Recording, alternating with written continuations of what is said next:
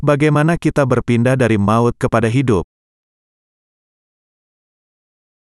Wahyu 20 banding 1 minus 15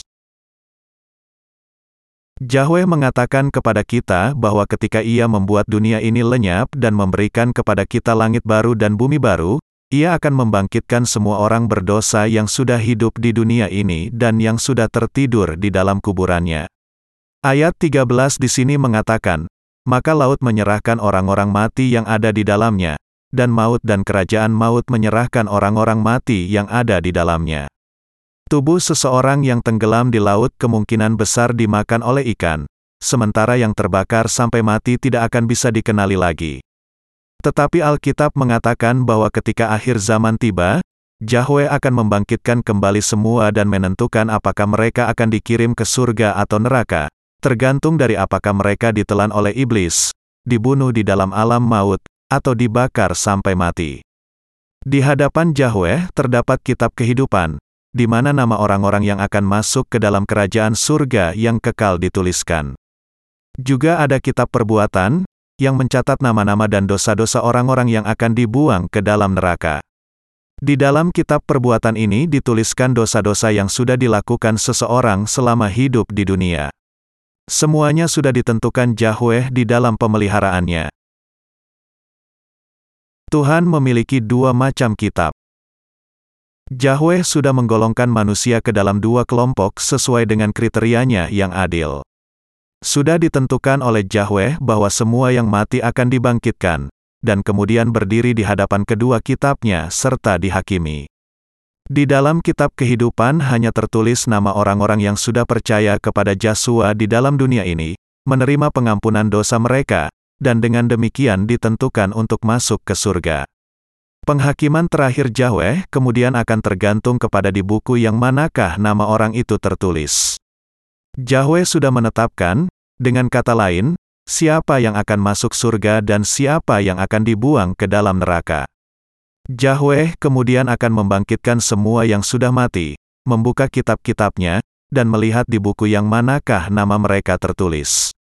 Ia kemudian akan mengirimkan mereka yang namanya tertulis di dalam kitab kehidupan ke surga, tetapi mereka yang namanya tidak tertulis di kitab kehidupan ini, sebaliknya, akan dibuang ke dalam neraka. Kita harus memastikan untuk mengetahui dan percaya kepada kenyataan yang sudah pasti yang ditentukan oleh Yahweh. Untuk menentukan siapa yang akan dikirim ke surga dan siapa yang akan dikirim ke neraka, Yahweh akan membangkitkan semua yang mati dan menghakimi mereka. Sudah ditetapkan oleh Yahweh bahwa ia akan menghakimi mereka berdasarkan apakah nama mereka tertulis di dalam kitab kehidupan atau kitab perbuatan, kitab penghukuman. Ada dua tempat di mana Yahweh sudah menetapkan bagi semua yang akan menghadap dia. Keduanya tidak lain dari surga dan neraka. Neraka adalah lautan api di mana nyala api dan belerang membakar. Yahweh sudah menentukan bahwa mereka yang namanya tidak tercatat di dalam kitab kehidupan akan dilemparkan ke dalam lautan api, sementara mereka yang namanya tertulis di dalam kitab kehidupan akan disambut di dalam surga. Di surga, pohon kehidupan berdiri di dekat air kehidupan, menghasilkan 12 buah yang berbeda sesuai dengan masing-masing musimnya. Di dalam surga yang indah, Orang-orang kudus tidak akan menderita penyakit atau kesengsaraan, tetapi akan hidup bahagia selamanya bersama dengan Yahweh. Kita harus percaya kepada kenyataan bahwa Yahweh sudah memutuskan untuk memberikan surga ini kepada orang-orang kudus. Mereka yang tidak percaya kepada Yesua, di sisi lain, namanya tertulis di dalam kitab perbuatan. Karena semua perbuatan yang dilakukan orang-orang berdosa selama di dunia ini dicatat di dalam kitab itu, Yahweh mengatakan bahwa ia akan melemparkan mereka semua ke dalam lautan api, untuk menghukum mereka karena dosa-dosa yang tercatat di dalam kitab ini, dan untuk dosa-dosa mereka yang tidak percaya kepada Yesua. Yang teramat sangat penting di sini adalah di kitab mana nama Anda dan saya tertulis. Ketika hidup di dunia ini, kita harus menyadari bahwa hidup di dunia ini tidak sepenuhnya berlangsung baik. Sebagaimana Mazmur 90 banding 10 mengatakan, Masa hidup kami 70 tahun dan jika kami kuat, 80 tahun, dan kebanggaannya adalah kesukaran dan penderitaan, sebab berlalunya buru-buru, dan kami melayang lenyap. Meskipun kita hidup di dunia ini selama 70 atau bahkan 80 tahun, cepat atau lambat kita semua akan menghadap Yahweh. Dan ketika kita kemudian menghadap Tuhan pada akhirnya, yang masih tersisa hanyalah di kitab yang manakah nama kita tertulis. Apakah di dalam kitab kehidupan atau kitab perbuatan, kitab penghukuman, karena ini akan menentukan apakah kita disambut di dalam surga atau dibuang ke dalam lautan api. Kita harus sampai kepada pengakuan bahwa dunia ini bukan segalanya. Orang yang namanya tertulis di dalam kitab kehidupan. Mari kita melihat Lukas pukul 16.19-26. Ada seorang kaya yang selalu berpakaian jubah ungu dan kain halus, dan setiap hari ia bersukaria dalam kemewahan. Dan ada seorang pengemis bernama Lazarus, badannya penuh dengan borok, berbaring dekat pintu rumah orang kaya itu, dan ingin menghilangkan laparnya dengan apa yang jatuh dari meja orang kaya itu. Malahan anjing-anjing datang dan menjilat boroknya. Kemudian matilah orang miskin itu, lalu dibawa oleh malaikat-malaikat ke pangkuan Abraham. Orang kaya itu juga mati, lalu dikubur. Dan sementara ia menderita sengsara di alam maut ia memandang ke atas, dan dari jauh dilihatnya Abraham, dan Lazarus duduk di pangkuannya. Lalu ia berseru, katanya, Bapak Abraham, kasihanilah aku. Suruhlah Lazarus, supaya ia mencelupkan ujung jarinya ke dalam air dan menyejukkan lidahku, sebab aku sangat kesakitan dalam nyala api ini. Tetapi Abraham berkata, Anak, ingatlah, bahwa engkau telah menerima segala yang baik sewaktu hidupmu, sedangkan Lazarus segala yang buruk. Sekarang ia mendapat hiburan dan engkau sangat menderita. Selain daripada itu di antara kami dan engkau terbentang jurang yang tak terseberangi, supaya mereka yang mau pergi dari sini kepadamu ataupun mereka yang mau datang dari situ kepada kami tidak dapat menyeberang. Dalam bagian ini, Jasua mengajarkan kepada kita bahwa neraka dan surga sungguh-sungguh ada. Seperti orang kaya di dalam kisah itu, begitu banyak orang tidak percaya kepada keberadaan surga dan neraka.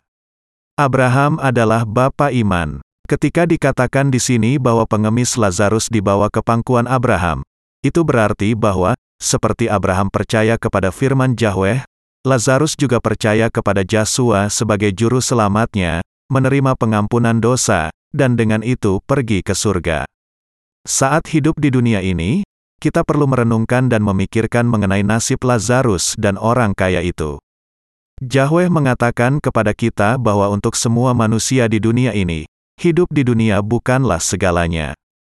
Tidak peduli bagaimana kita bekerja keras selama hidup di dunia, tidak hanya ia akan hidup hanya 70-80 paling lana, tetapi bahwa yang menjadi kebanggaannya adalah kerja keras dan kesusahan.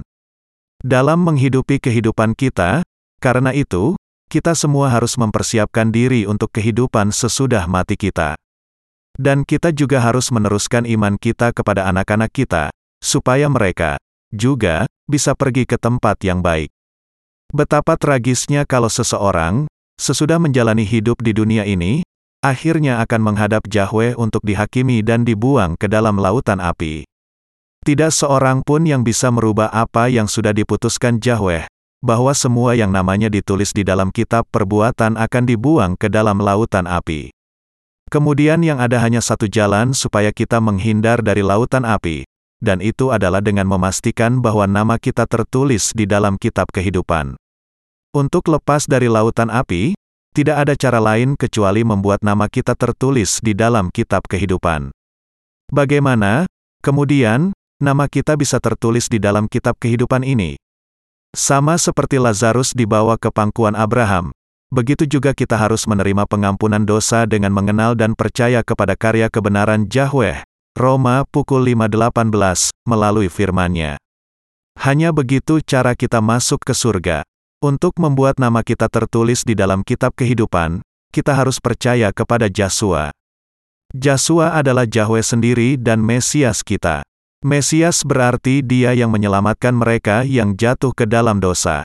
Hanya Jasua bisa menyelamatkan kita, yang, karena dosa-dosa kita, seharusnya ditentukan untuk dihukum oleh Yahweh dan dibuang ke dalam lautan api.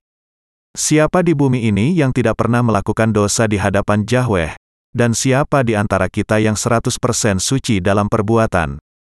Tidak ada, kita harus menyadari bahwa karena kita semua penuh dengan kelemahan, kita tidak bisa tidak jatuh ke dalam dosa, dan untuk dosa-dosa kita inilah kita ditentukan untuk dilemparkan ke dalam lautan api. Tetapi Yahweh mengutus Jasua ke dunia ini untuk menyelamatkan kita, yang tidak bisa tidak dilemparkan ke dalam lautan api karena dosa-dosa kita. Nama Jasua berarti dialah yang akan menyelamatkan umatnya dari dosa mereka. Matius pukul 1.21. Karena itu, kita bisa masuk surga hanya kalau kita percaya kepada kebenaran bahwa Jasua datang ke dunia ini untuk menyelamatkan kita dari segala dosa kita dengan karya kebenarannya. Siapa yang akan dibuang ke dalam lautan api? Wahyu 21 banding 8 mengatakan tentang siapa yang akan dibuang ke dalam lautan api.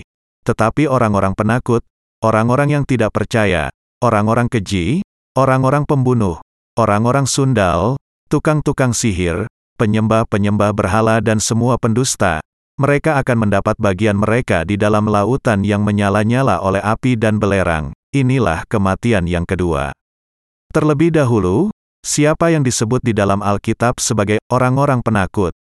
Ini menunjuk kepada orang-orang Kristen nominal yang tidak bisa menerima pengampunan dosa mereka melalui Injil air dan roh, dan karena itu mereka takut di hadapan Yahweh meski mereka dalam taraf tertentu percaya kepada Jasua. Yahweh sudah memutuskan bahwa orang-orang yang demikian akan dibuang ke dalam lautan api.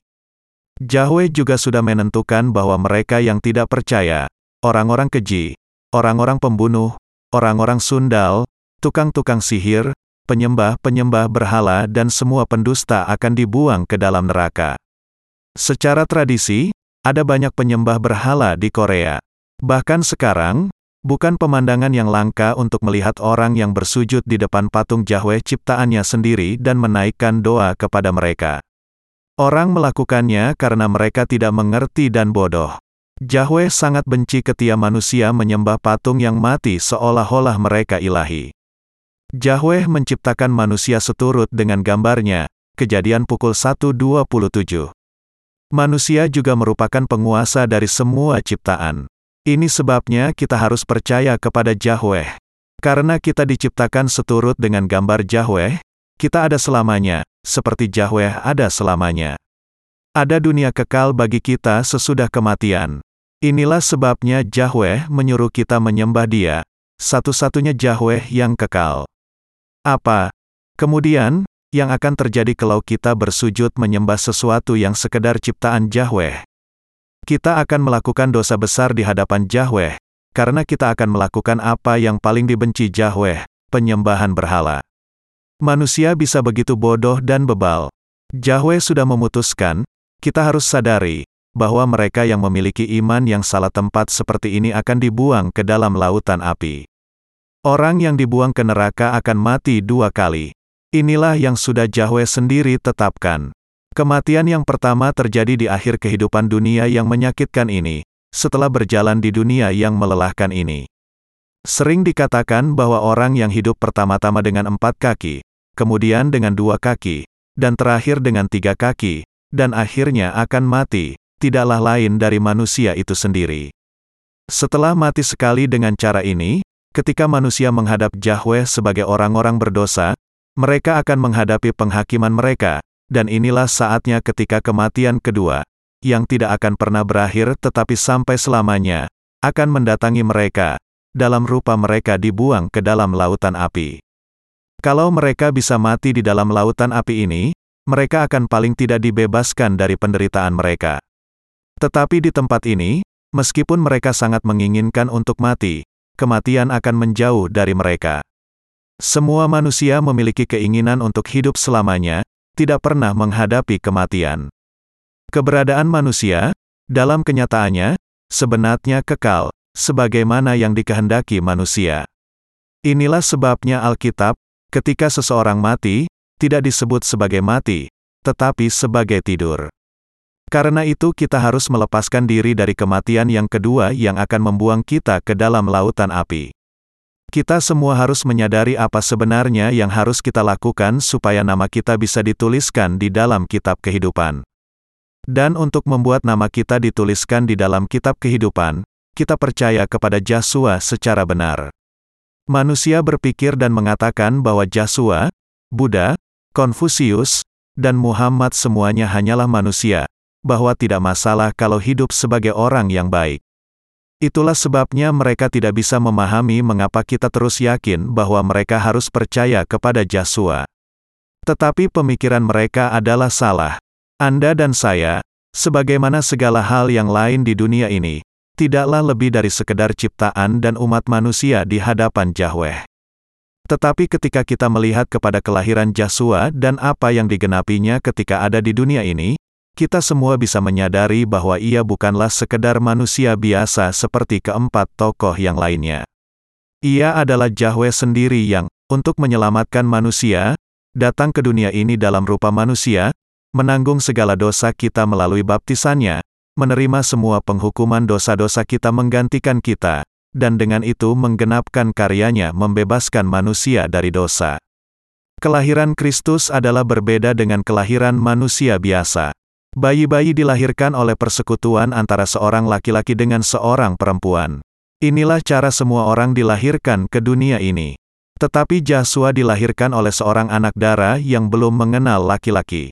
Untuk menyelamatkan manusia, dan menggenapi firman nubuatan yang dikatakan 700 tahun yang lalu melalui Nabi Yesaya, Joshua, yang adalah Yahweh sendiri, dilahirkan ke dunia ini dalam rupa manusia, melalui seorang anak darah, Yesaya, pukul 7.14. Dan sementara di dunia ia tidak hanya membangkitkan orang mati dan menyembuhkan orang sakit, tetapi ia juga membuat segala dosa dunia dilenyapkan. Yahweh, Tuhan atas ciptaan yang menciptakan seluruh isi alam semesta, datang ke dunia dan menjadi manusia sendiri untuk sementara waktu, semuanya untuk menyelamatkan manusia dari segala dosa mereka. Alasan mengapa kita harus percaya kepada Joshua adalah, pertama, karena ia adalah Yahweh sendiri. Kedua, karena ia menanggung segala dosa kita, sehingga nama kita akan ditulis di dalam kitab kehidupan, dan membuat kita menjadi anak-anak Yahweh yang tidak berdosa. Sekali dilahirkan ke dunia ini, kita semua harus mati sekali, dan setelah kematian kita semua harus dihakimi. Tetapi Joshua datang ke dunia ini, menanggung segala dosa kita dengan baptisannya yang diterima dari Yohanes, dihukum di kayu salib menggantikan kita, dan dengan itu memungkinkan kita yang percaya kepadanya untuk hidup dengan dia selamanya di dalam kerajaan surga yang kekal. Untuk membebaskan kita dari penghukuman dosa, dengan kata lain, Yahweh sendiri menghapuskan segala dosa kita. Inilah sebabnya kita harus percaya kepada Joshua, dia yang sudah menjadi juru selamat kita. Joshua bukan hanya sekedar manusia, karena Yahweh berjanji kepada manusia bahwa ia akan menyelamatkan mereka, dan karena untuk menggenapi janji ini ia datang ke dunia ini dalam rupa manusia melalui anak darah Maria, dan karena ia memang menyelamatkan semua dari segala dosa mereka, kita semua harus percaya kepada Joshua, yang adalah Yahweh sendiri. Ketika kita percaya kepada Joshua secara benar, nama kita dituliskan ke dalam kitab kehidupan. Yahweh mengatakan bahwa hanya dengan dilahirkan kembali dari air dan roh saja manusia bisa melihat dan masuk ke dalam kerajaan surga. Kita semua harus percaya kepada Joshua, Joshua yang menjadi jalan ke surga. Kita harus, kemudian, mengenal betapa pastinya Joshua sudah membuat segala dosa kita dihapuskan. Ketika datang ke dunia ini, Joshua dibaptiskan oleh Yohanes di sungai Yordan, Matius pukul 3.13-17. Ia menerima baptisannya dari Yohanes sehingga ia bisa menanggung segala dosa manusia, termasuk dosa-dosa Anda dan saya. Melalui tangan Yohanes Pembaptis, wakil manusia, segala dosa semua manusia ditanggungkan kepada Joshua. Setelah menanggung segala dosa dunia ke atas dirinya melalui Yohanes, Joshua kemudian mencurahkan darahnya di kayu salib dan mati di sana. Ia kemudian bangkit kembali dari kematian setelah tiga hari. Tuhan kita sudah berjanji bahwa siapa saja yang percaya kepadanya akan menerima kehidupan kekal. Yahweh sudah menetapkan bahwa siapa saja yang percaya kepada kebenaran bahwa Yesua menanggung segala dosanya ke atas dirinya dan menerima penghukuman bagi dosa-dosa itu di kayu salib tidak akan dibuang ke dalam lautan api, tetapi justru namanya akan dituliskan di dalam kitab kehidupan. Yesua mengatakan di dalam Yohanes 14 banding 6, Akulah jalan dan kebenaran dan hidup. Tidak ada seorang pun yang datang kepada Bapa, kalau tidak melalui aku. Manusia harus percaya kepada Yesua yang sudah menjadi jalan ke surga. Yesua adalah juru selamat kita. Yesua adalah Yahweh kita. Yesua adalah satu-satunya kebenaran yang nyata di dunia. Dan Yesua adalah Tuhan atas kehidupan. Untuk memastikan bahwa nama kita tertulis di dalam kitab kehidupan dan bahwa kita kemudian akan disambut di dalam kerajaan surga, kita semua harus percaya kepada Yesua. Karena Yesua sungguh-sungguh menanggung segala dosa kita ke atas dirinya dengan menerima baptisannya dari Yohanes Pembaptis di Sungai Yordan, kita harus percaya kepadanya, dia yang sudah menjadi juru selamat pengudus kita. Dan karena Yesua menggenapi keselamatan kita dengan disalibkan dan mencurahkan darahnya di kayu salib sebagai penghukuman bagi dosa-dosa kita sehingga Anda dan saya sekarang bisa masuk surga.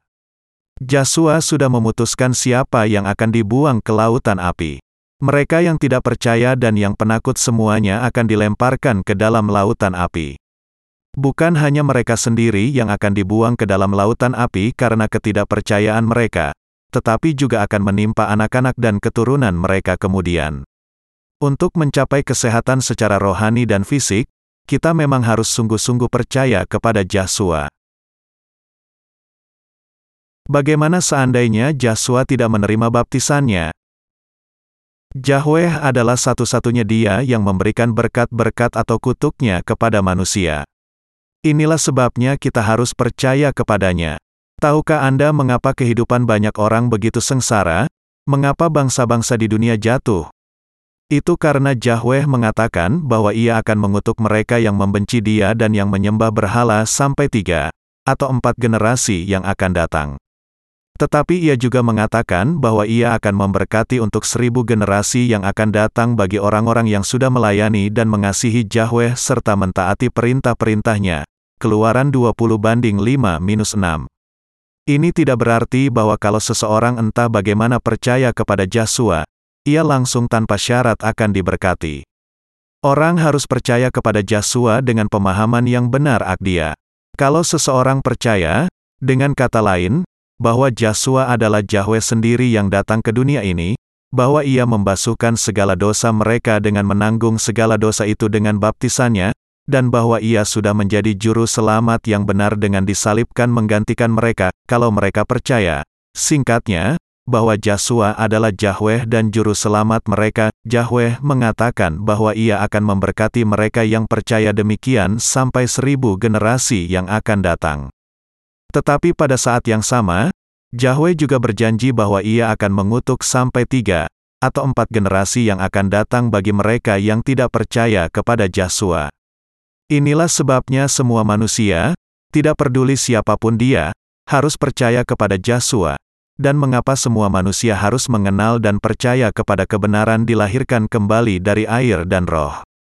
Mereka yang memiliki iman yang demikian akan diampuni dari segala dosa mereka, menerima kehidupan kekal, masuk ke surga, dan juga menerima, ketika masih di dunia ini, semua berkat-berkat yang Yahweh janjikan kepada Abraham sebelumnya. Kita semua harus berdiam di dalam firman yang sudah Yahweh tetapkan bagi kita, dan iman kita harus sepenuhnya sesuai dengan firman sebagaimana yang tertulis. Kita harus memahami dan percaya kepada kenyataan bahwa mereka yang tidak percaya kepada Yahweh akan dilemparkan ke dalam lautan api, tetapi bahwa semua yang percaya, sebaliknya, akan mendapati nama mereka dituliskan di dalam kitab kehidupan dan disambut di dalam langit baru dan bumi baru. Dan kita juga harus percaya bahwa siapa saja yang percaya akan hidup kembali. Bahwa kita dilahirkan kembali hanyalah dimungkinkan oleh Injil air dan roh. Karena tidak seorang pun yang bisa hidup tanpa air, Injil air juga, bersama dengan Injil darah, sangat penting bagi keselamatan kita. Ketika Yesua dibaptiskan, ia menanggung segala dosa kita ke atas dirinya. Dan ia diselamkan ke dalam air dan kemudian muncul dari dalam air. Ini berarti kematiannya di kayu salib dan kebangkitannya. Tuhan kita, dengan kata lain, dihukum bagi dosa-dosa kita menggantikan kita. Tuhan kita, dengan kata lain, dihukum bagi dosa menggantikan kita. Dan keluarnya Tuhan dari air melambangkan tentang kebangkitannya. Ini juga berarti kebangkitan kita sendiri, yaitu kita yang percaya. Kita percaya sepenuhnya bahwa Yesus menanggung segala dosa kita melalui baptisannya. Kalau Yesus tidak menerima baptisannya, apa yang akan terjadi kepada kita? Tidak ada cara bagi kita untuk bisa lepas dari lautan api itu.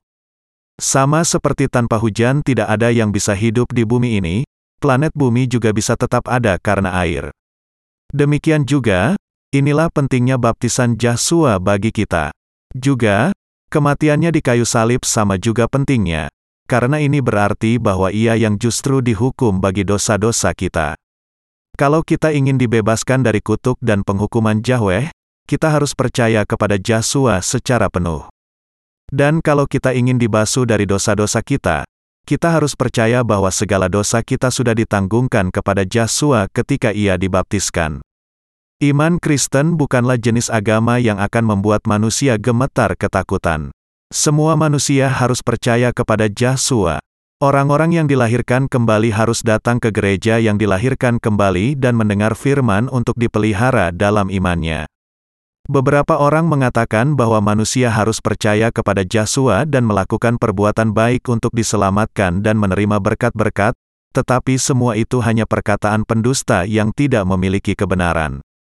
Tentu saja, kita harus menjalani kehidupan sebagai orang Kristen yang baik dan melakukan perbuatan baik, tetapi sejauh berhubungan dengan masalah yang mendasar tentang keselamatan, keberadaan kita sangatlah jahat sehingga tidak ada seorang pun yang pernah hidup dalam dagingnya 100% sempurna. Inilah sebabnya perkataan yang mengatakan bahwa seseorang harus diselamatkan melalui perbuatan baiknya adalah pendusta yang tidak mengenal Injil air dan roh dan yang mendustai orang. Ketika kita memahami diri kita bahwa kita pada dasarnya terikat untuk melakukan dosa, ketika kita merenungkan baptisan yang Yesus Kristus terima dan kayu salib yang ditanggungnya bagi kita dari firman Yahweh yang tertulis, dan kita menerima semuanya itu, hanya saat itulah kita bisa menjadi orang-orang benar, yang hatinya tidak memiliki dosa, dan memenuhi syarat untuk masuk ke surga. Sebelum roh kudus berdiam di dalam kita dan menuntun kita, tidak ada di antara kita yang bisa hidup baik, bagaimanapun kerasnya kita berusaha. Yahweh menyelamatkan kita dengan membuat segala dosa kita dilenyapkan. Bukannya melemparkan kita ke lautan api yang membakar selamanya.